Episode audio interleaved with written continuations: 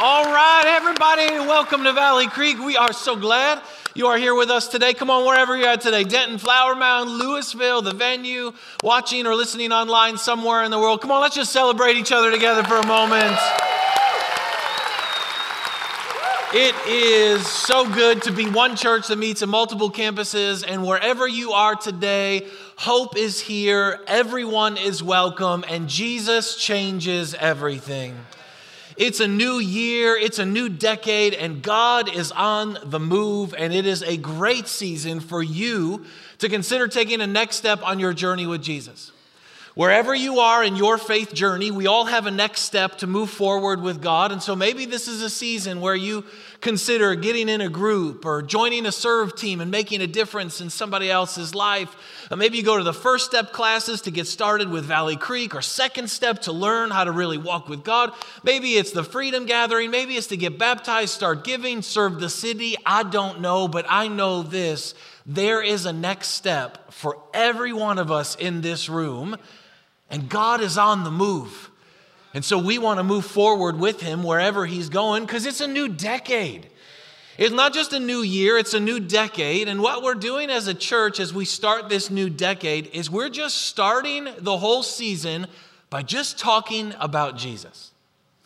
I know that can sound a little comical for us in particular because all we ever talk about is Jesus, but but if we're honest, it's really easy to lose sight of Jesus and to think that this is all about church or religion or your own life or your own plans or your own purposes. And so, what we're doing is just slowing down for a few weeks and just saying, Jesus, He's more than enough. He's more than enough for my marriage and my finances and school and my future and my destiny and my struggles and my anxieties. And what we're saying is, we just want to start this season by turning the attention, the focus, and the affection of our heart to Him. You see, Second Corinthians is kind of a verse we've been using in this series. It says, But I am afraid that as the serpent deceived Eve by his craftiness, your minds will be led astray from the simplicity and purity of devotion to Christ. This is a really powerful verse because what it's saying is that the serpent, Satan, the devil, who is real, deceived and led Eve astray in the Garden of Eden. In other words, in the Garden of Eden, the Satan came to Eve and tricked her to pursue in the world what she already had in God. In other words, he got her to believe that Jesus wasn't enough. And he's been doing the same thing ever since. He wants to deceive and lead us astray to pursue in the world what we already have in God, to try to get through performance what we have freely received by grace. He's trying to convince us that Jesus isn't enough. And so, what we've been saying is, is what if your 2020 vision was simply Jesus? What if it wasn't lose a few pounds, make a few bucks, hit that goal, get rid of that bad habit, all those things that never really seem to happen, anyways? We said, what if our, our vision is just simply Jesus? We said a vision is simply that thing that captures your heart. It has your attention and your focus and your affection. And because you have a vision, it's easy to have guardrails on the right or to the left to keep you from drifting because you know where you're going and you know what you want. And I told you last week that maybe the most powerful thing when you think of vision is the fact that whether you realize it or not, you are Jesus' vision. You are the thing that has captured his heart. You are the thing he is pursuing and affectionate about and is focused on. And because you are his vision, it was easy for him to have guardrails in his life and go all the way through the cross because of his vision for you. So why Luke 19:10 says, "For the Son of Man Jesus came to seek to passionately pursue you and to save, heal, make whole, deliver, and set free you. And when you start catching that you are Jesus' vision, he'll start becoming your vision. When you understand you are someone else's vision, everything begins to change. Jesus, more than enough. You see, 1 Corinthians 1:18 says, For the message of the cross is foolishness to those who are perishing. In other words, Jesus is not enough for the world. The world doesn't believe that who Jesus is and what he has done is enough for them, but to us who are being saved, it is the power of God. In other words, for those of us who are following Jesus, we believe that who Jesus is and what he has done is more than enough. And when we're focused on who Jesus is and what he has done, the power of God is released into the atmosphere. That's what's happening right now in this series. As we're just talking about who Jesus is and what he has done, as we're saying he's more than enough and turning our attention and our affection to him, the power of God is being released in the atmosphere. Literally, right now, people are experiencing salvation and breakthrough and healings and the miraculous. You say, How? Why? Because we're just talking about Jesus, man. And when you start talking about the message of the cross, the power of God begins to flow through the environment, the atmosphere, and the people who gather around that name. That's what's happening right now in our church. You see, Romans 10 17 says, So that faith comes by hearing, and hearing by the word of God. We've been using this verse in this series. Faith comes by hearing. In other words, whatever you're hearing about, your faith in that thing begins to grow. And you know this is true in your life because the more you hear about any given topic, the more you begin to believe it. The more you begin to accept that it's truth. The more you begin to have faith in that thing. And as we start a new year, none of us need to hear more about how we need to try harder, about how we need to behave better, about how we need to get our act together and go farther and faster and move forward and all these different kinds of things. Why? Because we already believe that. We already believe we're not getting it right and we have to try harder and do better and perform more. So, what do we need to hear? We need to hear about Jesus, the Word of God, so our faith in who He is and what He has done begins to grow. In other words, we don't need to hear more about the strength of sin. We need to hear more about the grace of God. We don't need to hear more and how strong sin is because we all believe that. We know it. You know, you wake up every day and there's this real battle in your life. You don't need that to be confirmed or your belief in that to grow anymore. You need your belief in the grace and the forgiveness of Jesus to grow so you can have a victory over those things. Come on, this is why Romans 5 it says, For just as through the disobedience of the one man Adam, the many were made sinners. So this is important. In the Garden of Eden, Jesus wasn't enough for Adam and Eve, and so they disobeyed and they sinned, and because they sinned, we became sinners. We were born into a lineage of sinners. It's who we are when we're born, and none of us need our faith in that to grow. We got plenty of belief in the brokenness of our own lives. But so also through the obedience of the one man Jesus, the many will be made righteous. In other words, because of who Jesus is and what he has done, he has made us right with God, and this is where our faith needs to grow. See, if you can catch this, when you were born, when I was born, we were all born in a prison of sin. That's where you were born. You were literally born as a sinner in a prison of sin, and there was nothing you could do, no matter how hard you tried, to get yourself out of that thing. And you didn't, you weren't a sinner because you sinned, you sinned because you were a sinner.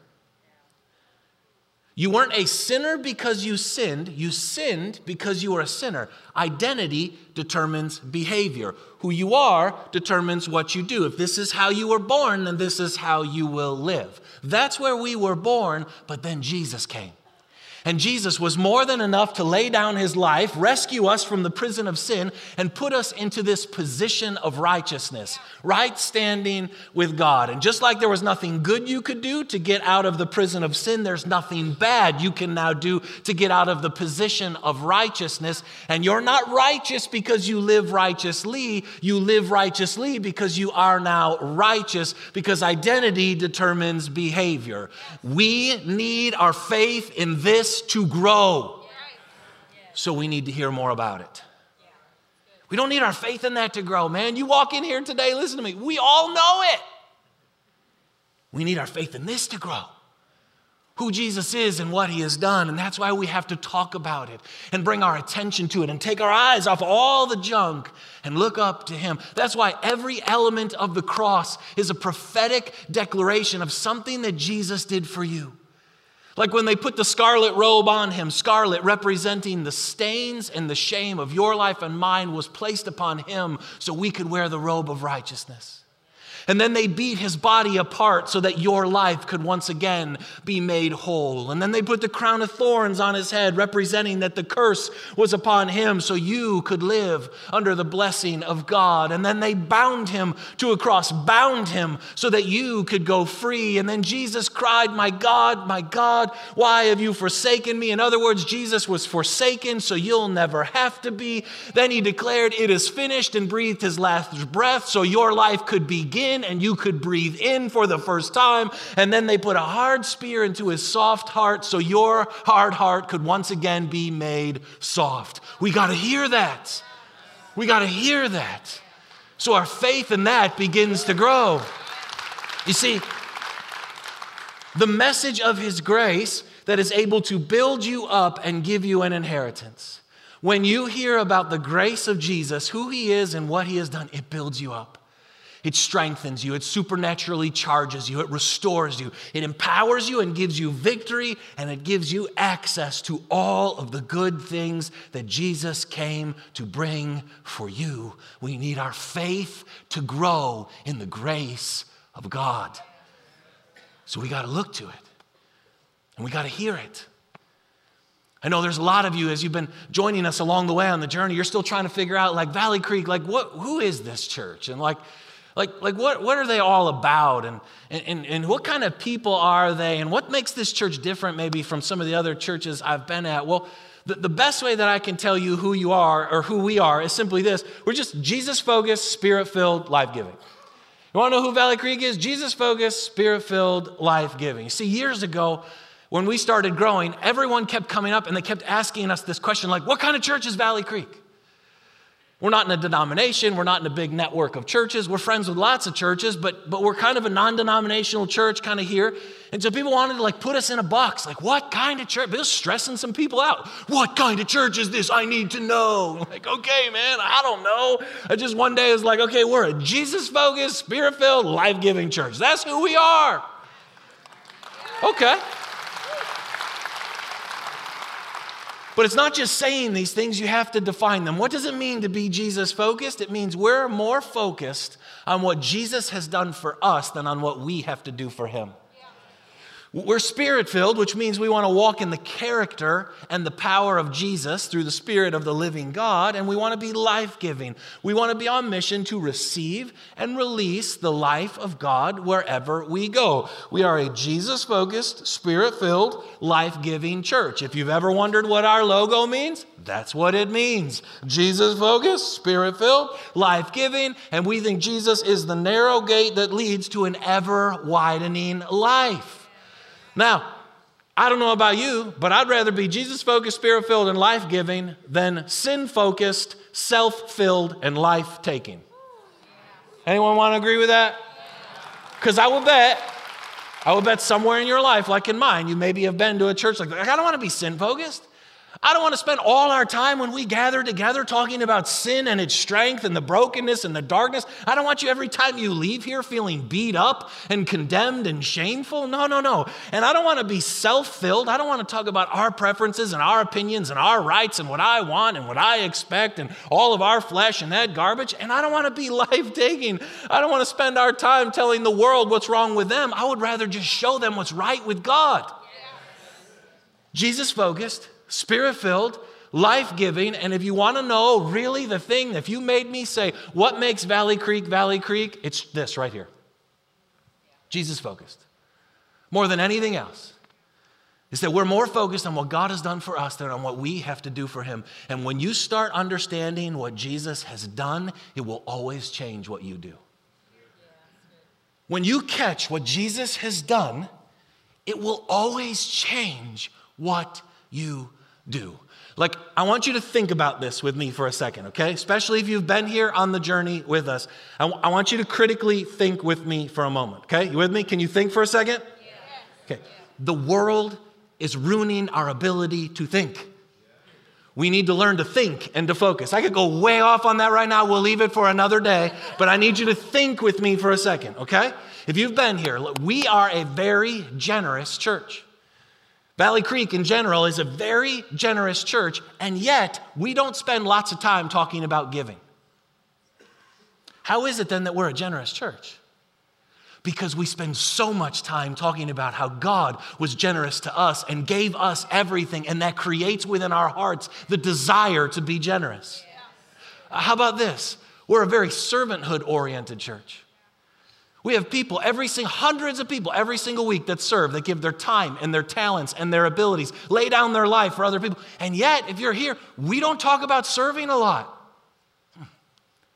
How are we a servant oriented church? Well, because we spend tons of time talking about how Jesus laid down his life and served us, and that creates within us the desire to serve him and to serve others. Or how about this one? We're a worshiping church. We love to worship. We love to express our gratitude and our thanks to God. And yet, do you know in 10 years, I've never once preached a series on worshiping? Never once. And yet, we're a worshiping church. How is that? Because every week we're talking about the grace and the goodness of God. And the more you hear about the grace and the goodness of God, the more it moves within you, and you desire to express your gratitude and your worship and your thanksgiving to Him. Because when you hear about what Jesus has done, it will always change what you do. That is how we change. Come on. I'm like watching some of you right now, the light bulb's going off like in your head. You're like, oh, I get it. That's how I changed, and that's why that's moving in my life, and that's why this thing is different. Yes, because we talk about Jesus. Come on, just this week I met a guy in our town and I invited him to come to church. And his first response was real quick, like, oh man, I don't want to go somewhere and be told about how bad I am and all the things wrong in my life. I already feel bad and guilty enough about my own life. I don't need to hear more of that. I said, bro, I said, you're thinking of the wrong church. I said, if you come to our church, you know what you're going to hear about? You're going to hear about Jesus and the hope we have in him. And so, my hope is that he's here today hearing about Jesus and the hope we have in him because when you hear about what Jesus has done, it will always change what you do. Are you with me on that? Okay. You see, there's this great story of two of Jesus' disciples, and, and it's the story, it's called On the Road to Emmaus. Jesus has just been crucified. He's dead, he's buried, he's in the grave, and the disciples, they, they think it's over.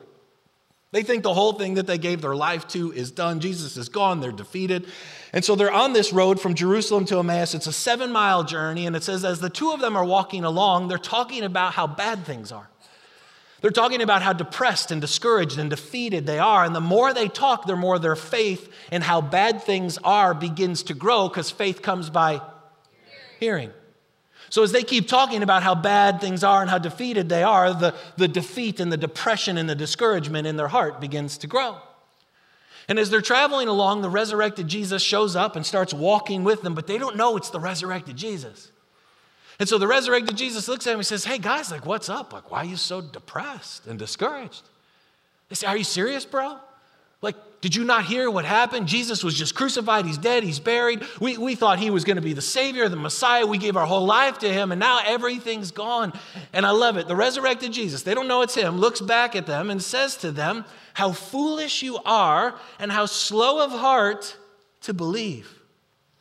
And beginning with Moses and all the prophets, he explained to them what was said in all the scriptures concerning himself. I want you to catch this.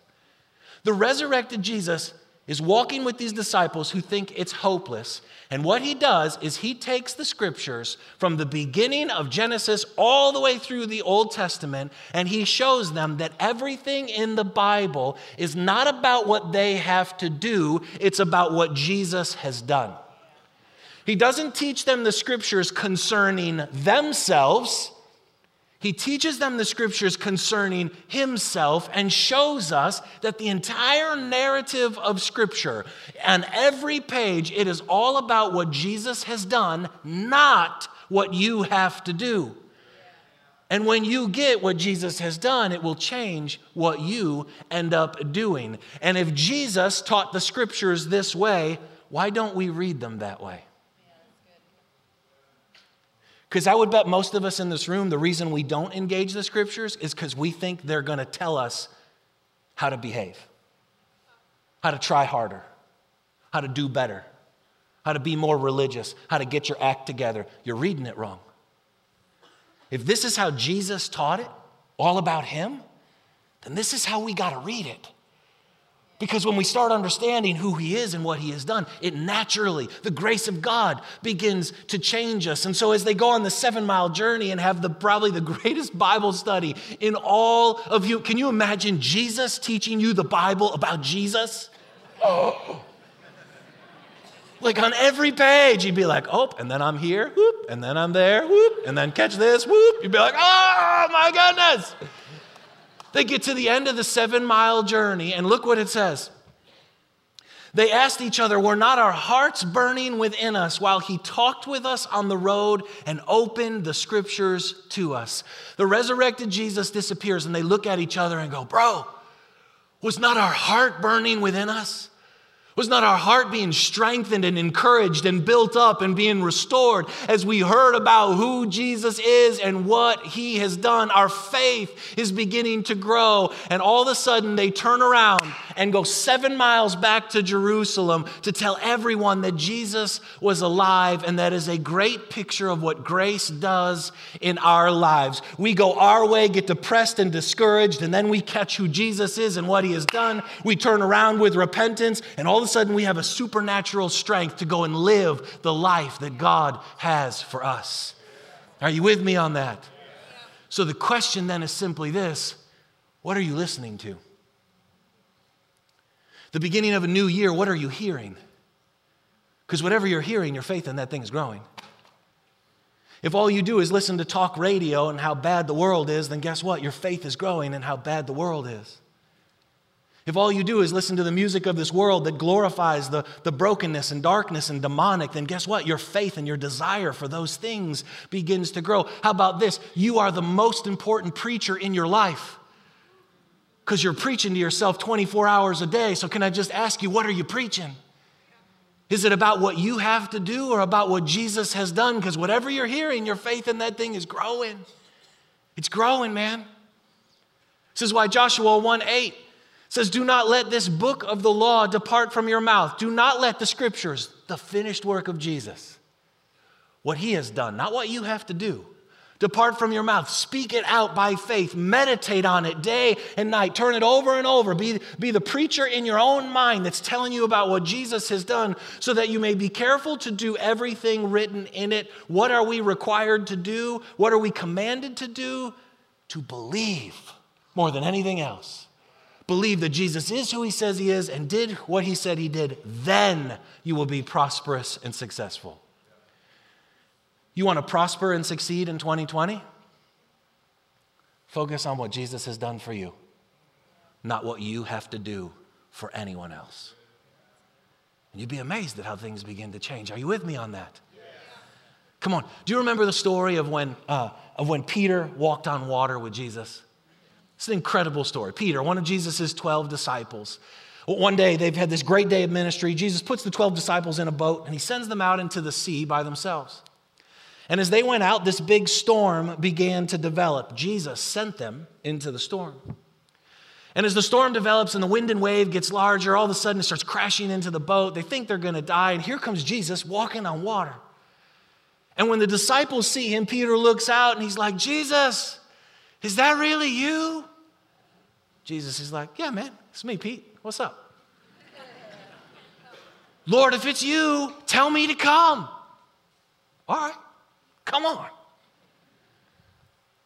And looking at Jesus, he takes one step out of the boat, and then another step, and he's walking on water. But he's not just walking on water, he's walking on the storm. He's walking on the wind and the waves. And as his eyes are fixated on Jesus, he's walking on the storm closer and closer to Jesus. But then look what it says it says, But when he saw, when he took his eyes off of Jesus and looked at the wind and the waves, he was afraid and beginning to sink, cried out, Lord, save me. He's walking on the storm, he's walking on water, and then he starts looking at the wind and the waves to the right and to the left, and all of a sudden he begins to sink, begins to drown, he begins looking for a breath and cries out, Lord, save me! And Jesus comes in his grace and pulls Peter back up, and they walk back on water back to the boat. I tell you that story because I think that story, in so many ways, defines the Christian life we find ourselves all of a sudden in a situation or a circumstance that brings us to the end of ourselves, like a storm. And it's often Jesus who actually sends us into that storm because he's trying to bring us to the end of ourselves so we become desperate enough to cry out to him. And as we're sitting in that boat and he's walking by and life is getting hard and the wind and the waves are crashing in, we look and we're like, Jesus, is that really you? Like, are you real, man? Is, is this gonna work? Is this worth it? Like, can you do anything for me? And Jesus says, Come. And with our eyes fixated on Jesus, we have just enough faith to put one foot out and then a second foot. And as we're looking at Jesus, we're not just walking on water, we're walking on the storms of life. We're walking on the situations and circumstances and anxiety and depression and brokenness and pain. And if you can remember, if you're a follower of Jesus, if you remember the first time you got out of that boat and you were looking, you were so fixated on Him. It was never about what you had to do. It was never about all the things in life. It was always about, oh my goodness, Jesus is real and this is what He has done for me. And that grace empowered you to walk in victory. But somewhere along the way on the journey, we see the wind and the waves, the circumstance and the situation, the, the work and the pressure, the anxiety and the fear, the relational drama and the worries and cares of this life and the desires of the flesh. And all of a sudden, our eyes come off of Jesus and we begin to sink. And the wind and the waves start literally beating us down until our head is barely above water. And we're just try, trying to get that one last breath.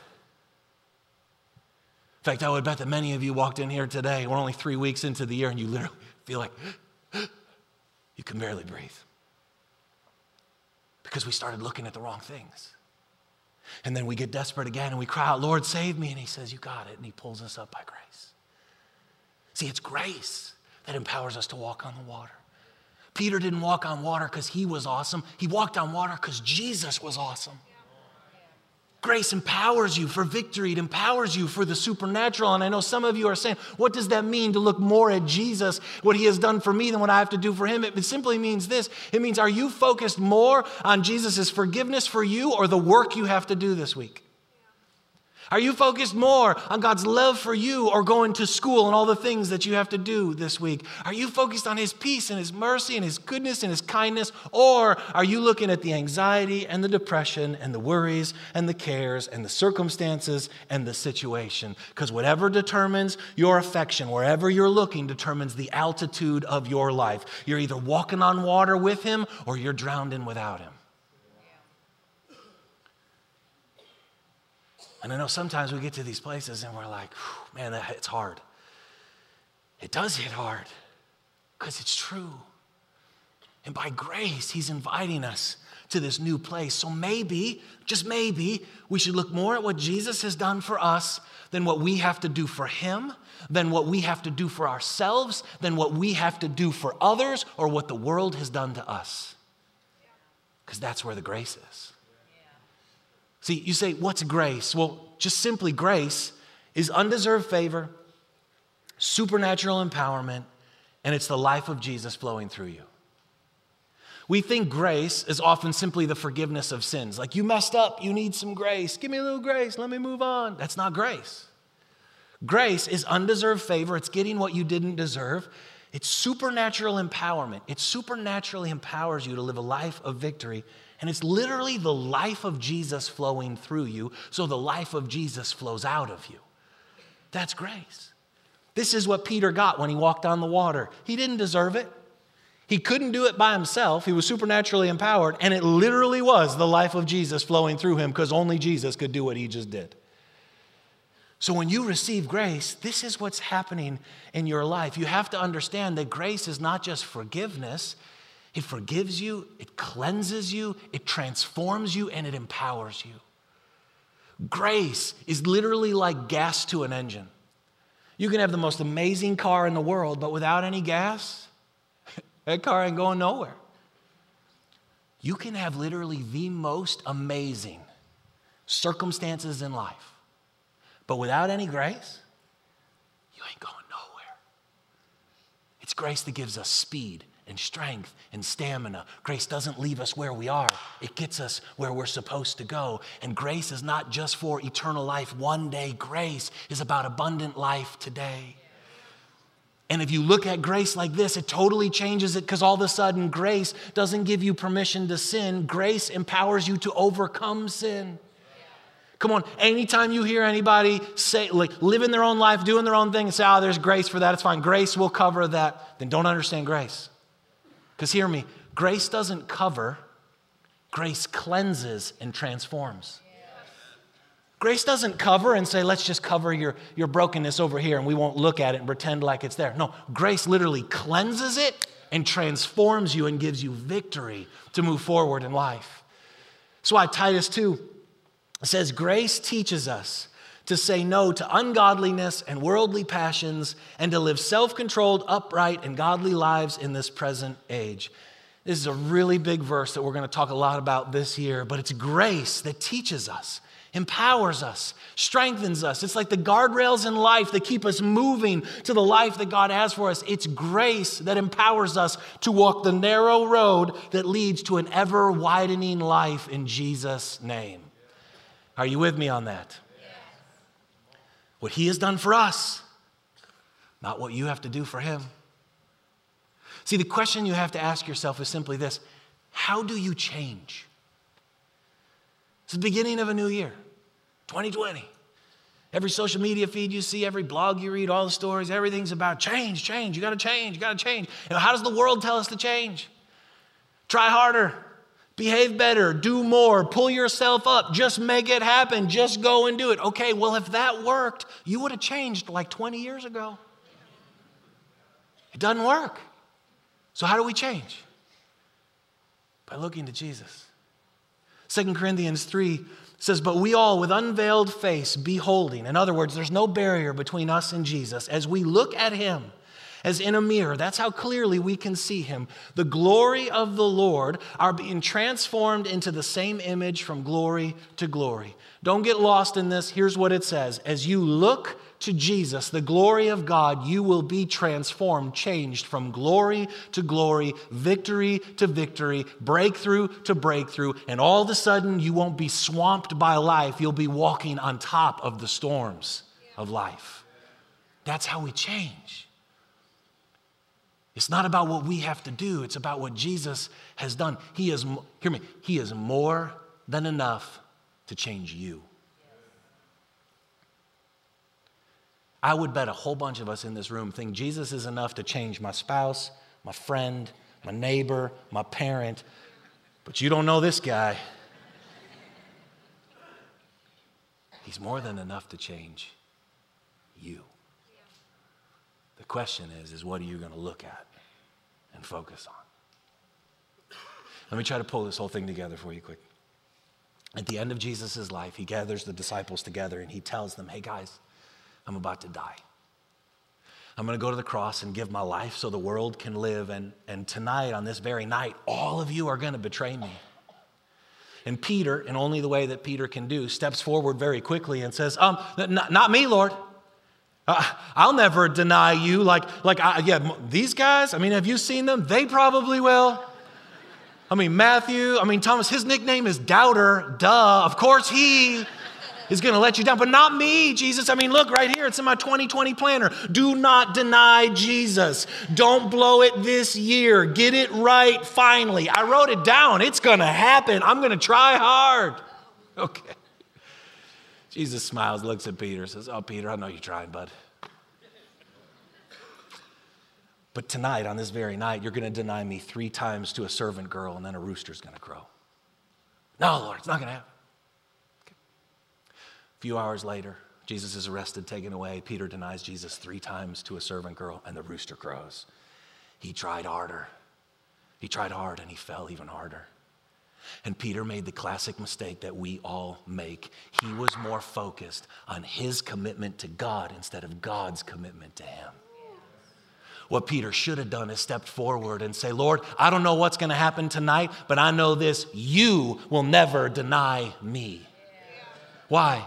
Because 2 Timothy tells us that if we are faithless, he will remain faithful. Even when we are faithless, God is faithful. So Peter should have stepped forward and said, Lord, my faith may go out the window tonight, but I know your faithfulness will not. And so I'm focused on what you're going to do for me, not on what I'm going to do for you. And so Peter fell and he crashed and he goes and he runs and he hides. And a few days later, the resurrected Jesus comes and restores him. Why? Because even when we are faithless, Jesus is still faithful. Okay. Now compare that to John, real quick, one of Jesus' other disciples. John is known as the son of thunder, which means he has an anger problem. He's the angry disciple. He literally wanted to call down fire from heaven to burn up an entire village just because they didn't want Jesus. I'm just saying there's probably a little bit of anger issues right under the surface there simmering. John ran the children away. He didn't want them around you. John wanted the seat of honor at the right hand of Jesus. John was an angry, prideful, arrogant dude. That's how he started, okay? So many jokes.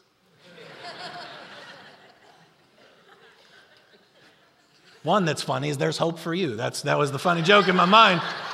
Okay, that's how he started. And somewhere on the three year journey, John stopped looking at himself and he started looking at Jesus. So when John writes the Gospel of John, catch this, he only ever refers to himself as the disciple whom Jesus loved. He writes everyone else's name Thomas, Peter, Matthew. But when he refers to himself, he doesn't ever write John. He defines himself as the disciple whom Jesus loved. Now, when you read that at first, it's like, whoa, bro, Talk about some arrogance. You think you're the like chosen child here? Like you got the you're the favored one, you know? No. John understood that he was defined not by his love for God, but by God's love for him. And as he started focusing on God's love for him, guess what? John is the only one of the 12 disciples to be standing at the foot of the cross when Jesus is crucified because he wasn't focused on his commitment to Jesus, he was focused on Jesus' commitment to him. Jesus' love for John created love in John's heart for Jesus. This is why in 1 John 4, John tells us we love because he first loved us. You can't will yourself to love God, but you can look at his love for you, and it'll start to create love in your heart for him. Can I ask you the question? Are you the disciple whom Jesus loves? Or are you the disciple whom is trying to love Jesus? Would you define the beginning of this year as you're trying to be the one to love Jesus, or are you the one who is allowing Jesus to love you? See, can I tell you a secret about mature people? It's really interesting. Really mature, healthy people who walk with God, the secret is this they never talk about their love for God, they only ever talk about God's love for them. If you're ever in a conversation with someone you think really loves God, knows God, walks with God, catch it. You will never hear them talk about what they're doing for God. You will only ever hear them talking about what God has done for them. And as they speak that out into the atmosphere, faith comes by hearing. So even as they're talking about what God has done for them, their faith continues to grow and get larger and larger and larger. You won't hear them talk about how bad the world is, you'll hear them talk about how great God is. And as they do that, their faith begins to grow. So here we are at the beginning of a new year, and my question for you is, is are you still sitting in the boat? Maybe you've never gotten out. Are you walking on water with Jesus? Or maybe you used to, but if you're honest today, somewhere along the way, you saw something else and you began to drown. Today's the day He's inviting us all to fix our eyes back on Him and what He has done. Because He is more than enough. His grace is more than enough to change us, to free us to empower us in a life of victory. So you close your eyes with me. Here's the quick question What do you think God's saying to you today? In your life, in your world, in your reality, what's God saying to you? My guess would be that so many of us in this room, in some way, shape, or form, have been looking at the wind and the waves of our life. We've become afraid. We feel like we're sinking. Sinking in the circumstance or the situation or the storm or the anxiety, the depression, the fear, the work, the school, the friendships, the relationships, the family drama dynamic, the sickness, whatever it is. I think today the Lord is inviting all of us to have a fresh look towards Him. And so, because we've been doing this in the series, I, want to continue it today. And I just want to invite you if you want to say, I, want to take my eyes off of the wind and the waves of this world, off of what I have to do for Jesus, off of what I have to do for others, off of what I have to do for myself, off of what the world has done to me. And I want to put them in a fresh way on what Jesus is doing for me. I want to just invite you to stand up by faith. Whatever campus you're at right now, you don't have to do this, but if you're saying, I want a fresh look to Jesus, I want to get my eyes off the stuff. I, I, just, by faith, I'm standing up even just to, to, to signify that I'm rising to a new level with grace. That His grace is bringing me to a new level of victory and empowerment. And you can even feel it right now.